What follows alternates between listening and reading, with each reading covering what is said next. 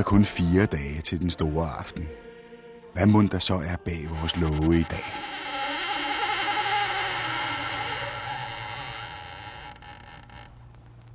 Gid jeg kunne kaste min flæskesteg 1000 kilometer bort. Gid jeg kunne kaste den hen, hvor du bor. Rødkål, sovs og mandelgave vil følge efter i en flot bue som en satellit, der følger jordens runding. Jeg kan se, du kigger efter den. Forgæves. Tro ikke, at jeg kan kaste min tyngende overflod så langt. Tro ikke, at vi kan dele lige over, uden krambolage med international prispolitik. Det internationale børneår skulle afløses af et madår. Det næste år, måske andre år, skulle være madår. Et internationalt flæskestegsår. Et internationalt deleår. Et internationalt fødeår. Et internationalt år, hvor du ikke forgæves skal kigge efter min flyvende flæskesteg.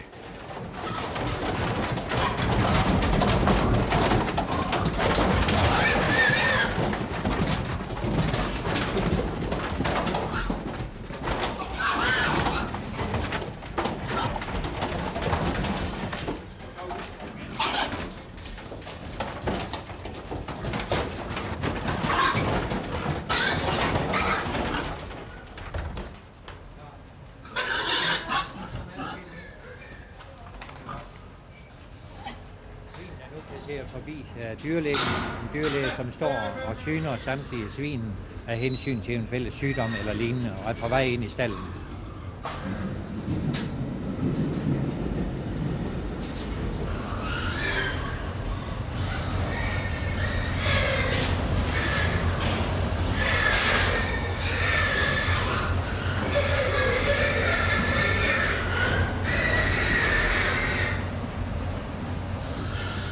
Vi nærmer os nu stedet, hvor svinene bliver skubbet ind en for en i en løbegang, så de kommer ind i det anlæg, hvor svinene bedøves med CO2-bedøvning før selve stikningen. Her er der mere uro, der er noget skrigen, men som bekendt så er det sådan, at svin, bare man rører ved dem, så skriger de. Og det er klart, at de går ikke ind til døden med glæde.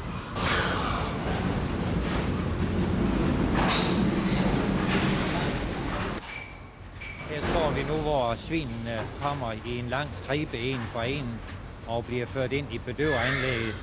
Bedøvningen tager cirka 10 sekunder, hvor grisen derefter bliver hængt op med en kæde om det ene ben og bliver stukket, så blodet kan løbe af.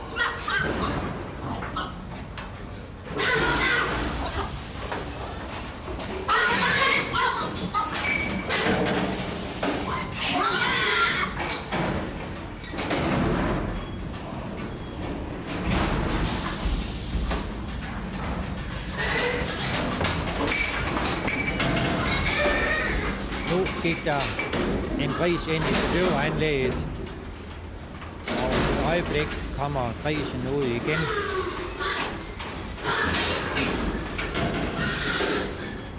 Det gør den nu.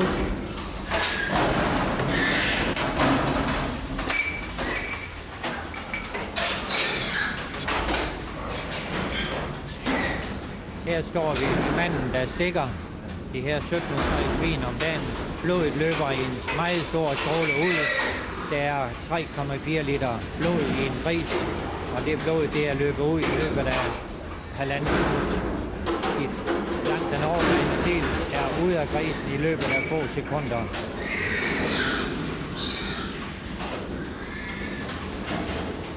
Grisen er død og tager nu på vej ned til det, vi kalder skoldekarret. Ser nu ned ad trappen her, hvor der hænger 10 svin på vej fra anden sal ned i stueetagen. Øh, alt dette foregår helt automatisk på kædetræk. Svinene kommer i det, vi kalder skoldkar, for at løsne hår og hudlag og få dem rengjort før selve svidningen. Ja, du kan se her, der har vi et billede af en svært overvægtig person. Du kan se, han sidder rigtig tungt i, i stolen her, og der bliver nok ikke meget motion den dag. Særligt ikke, når vi kigger på alt det, der står her foran ham. Der er dels noget rigtig dansk julemad, som der er en flæskesteg, og du kan se, der er godt med brun sovs, og øh, ja, der er også et par juleøl og den slags. Snaps til er der vist også. Og øh, alt i alt kan du nok tænkte dig, at, at det var nogle ting, som måske kunne befordre, at der kunne komme noget forstoppelse her i juletiden efter det. Og så kan vi undre os over, hvordan den slags måske kunne opstå.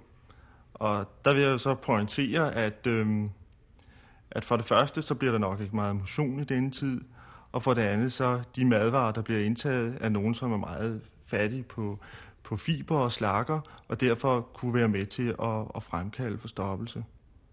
Ved forstoppelse forstår man, at, at afføringen bliver meget øh, træ og knoldet og svær at komme af med, og at som regel også, at den optræder sjældnere end normalt. Jeg vil opfordre til, at øh, man måske også netop her i juletiden tænker på, på nogle af de ting, man selv kan gøre for at forebygge det. Og øh, der er det primært et spørgsmål om at, at øh, sørge for, at, at når, når trangen til afføring melder sig, at så man vidderligt går ud og, og får det gjort og ikke undertrykker det, fordi man er travlt og stresset i juletiden. Desuden at man prøver at spise noget mere øh, slakke og fiberrig mad og får noget motion. Øh, det er nok nogle af de vigtigste ting, øh, man kan nævne for at, at forebygge, at det sker.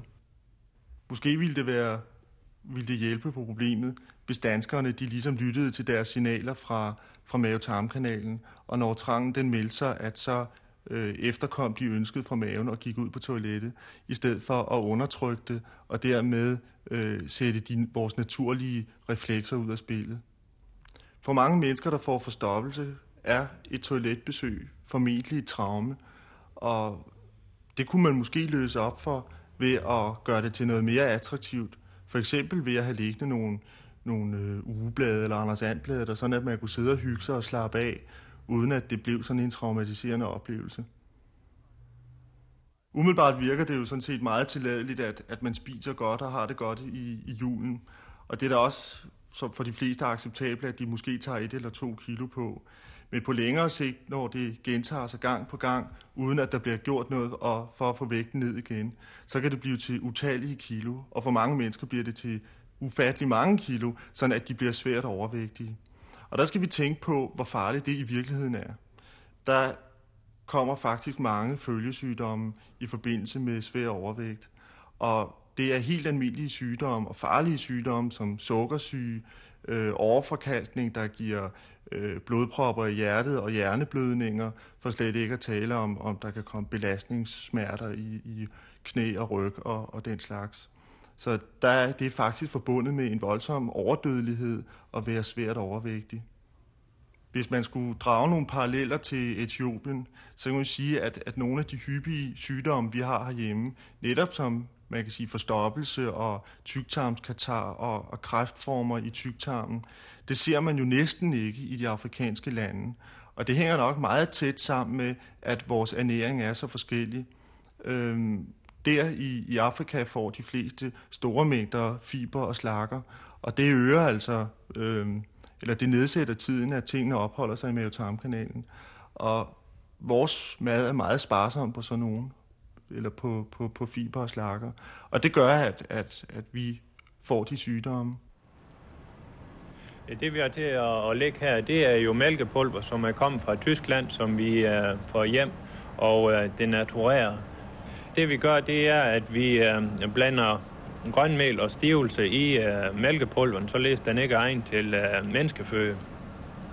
Der sker jo det med, med, med mælken, at den bliver tørret, således at der kun bliver nogle tørre partikler tilbage, som så bliver fyldt på sæk, og det er de varer, vi har til at stå her. Og det kunne egentlig godt bruges til menneskeføde? Ja, som den står her, er den udmærket til menneskeføde, ja. Vi kører jo cirka 150 tons øh, om måneden igennem til vores smårisblandinger i øh, DLG, og øh, det er sådan det, vi får hjem i gennemsnit også. Ja, det vi kommer forbi nu, det er jo grønmel, som øh, er en... Øh, ja, hvis vi skal starte, så er det jo grønt græs, som er, er høstet og tørret og presset i piller, som vi så får her på, på, på center, de løsvarer. Og øh, inden vi kan bruge den til, at den er, tror jeg, mælkepulver med, så øh, formaler vi den, og den skal have en vis øh, finhed for, at øh, den er egen til at, og, at blive fordelt ordentligt i mælkepulveren, således at, at det bliver denatureret. Hele partiet, vi prøver på at denaturere. Der skal være en vis finhed, som vi kan prøve at kigge på, øh, øh, hvordan vi kontrollerer, at den er fin nok varen. Og øh, så skal vi lige ind på, på vores lille kontor og kigge. Det var ind den her vej.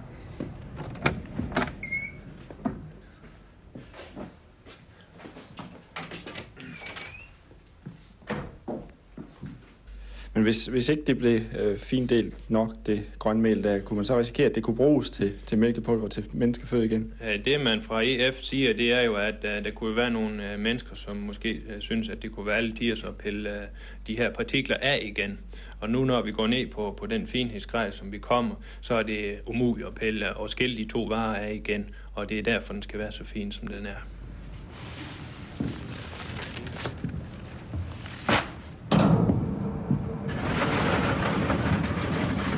Knud Petersen, hvad er det, der sker nu? Ja, nu sprætter vi sækkene op, og øh, det bliver hældt ned i øh, en kopelevator, som igen fører det op i blandmaskinen. Altså, I hælder det ned i en rist her i, i gulvet? Ja. Og så øh, via en kopelevator kører det op i øh, blandmaskinen, ja.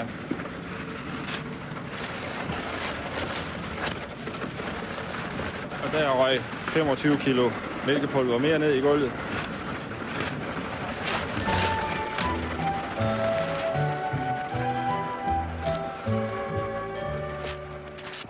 Fra træets grønne top stråler juleglansen. Spillemanden spil lystig op, nu begynder dansen. Det koster EF ca. 30 milliarder kroner om året at destruere mad. Og altså også det mælkepulver, som de ikke må få i Afrika, hvor 34 millioner mennesker er ramt af tørke og hungersnød. En del af dem dør hvert minut døgnet rundt.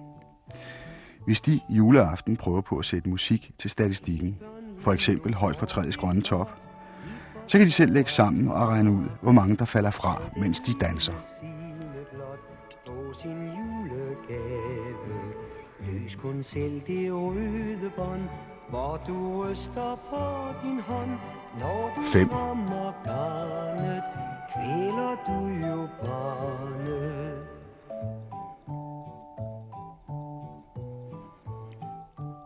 10. Peter har den gren så kær, hvor på trummen hænger. Hver gang han den kommer nær, 15. vil han ikke længere. Hvad du ønsker, skal du få, når jeg blot tør stole på, at du 20. aldrig trumme, før min sang er omme. 25. blevet træt, og I får ej mere. Moder er i 30. køkkenet, nu skal hun traktere. Derfor får hun denne punkt, løft en gang, hvor den er tung. Julen var 35. længe, koster mange penge.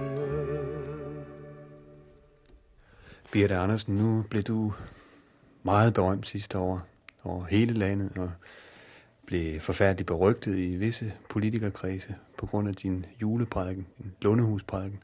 Jeg kunne egentlig godt tænke mig at vide, hvad, hvad du har tænkt dig at sige i år.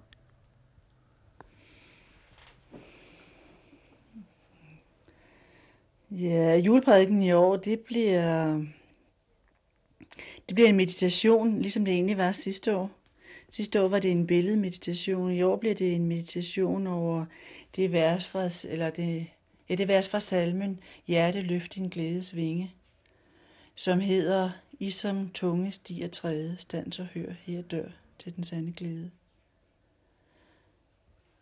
Og ja, det er fordi det vers, det elsker jeg højt, fordi det har hele vores smertelige situationer, de tunge stiger med, men samtidig så taler det sandt om juleglæden for mig at se.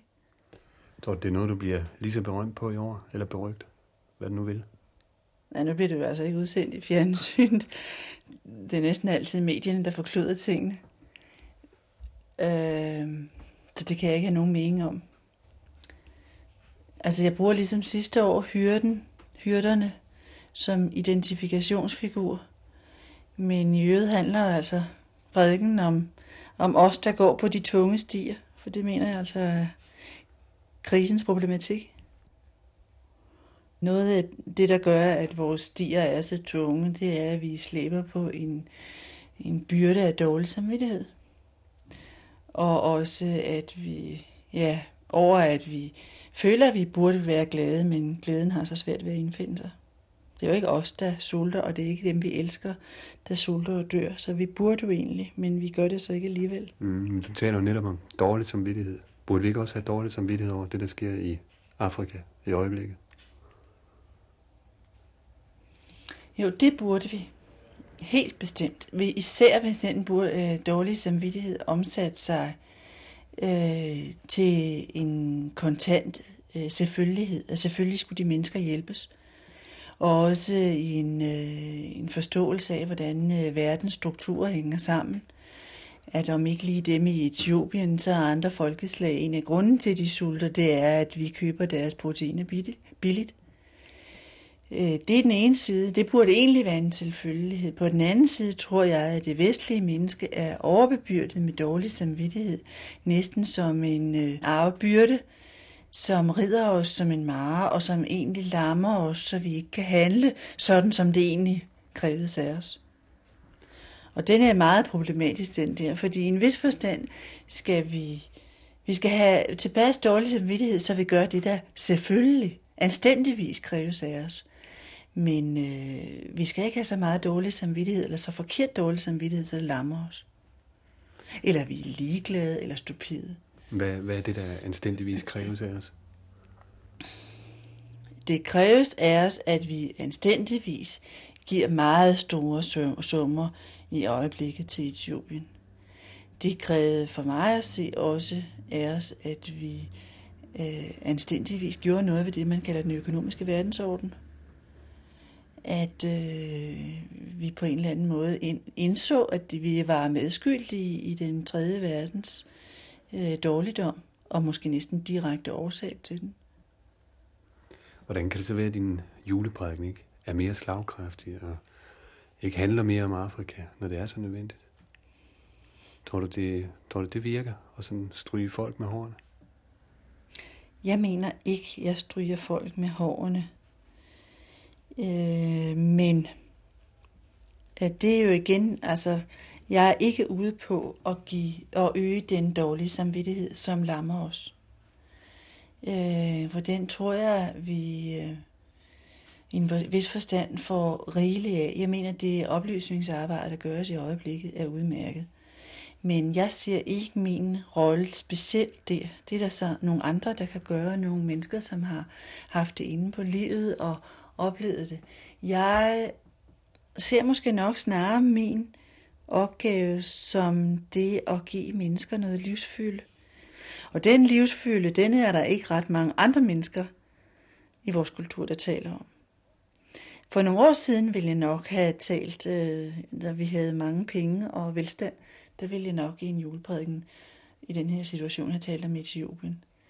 Men nu, hvor vi øh, er ramt så meget af krise og angst langt ind i vores livsvilje og livsnerve, der synes jeg i hvert fald, sådan har det været for mig i år, det kan være anderledes næste år, at der vil jeg hellere udfolde, hvad den kristne julefred går ud på. Men jeg vil godt være med til at rehabilitere julen som fest. Og fest i gammeldags betydning, som vi næsten har glemt, det er også måske derfor, jeg siger det. Det var noget, hvor, al, hvor alting var med. Også det, der gjorde ondt og smertede. Og også de øh, naboer, man ikke kunne holde ud til daglig, de var også med i festen. Og i oversat til i vores situation, etioperne er også, skal også være med i festen. De skal være med i vores opmærksomhed.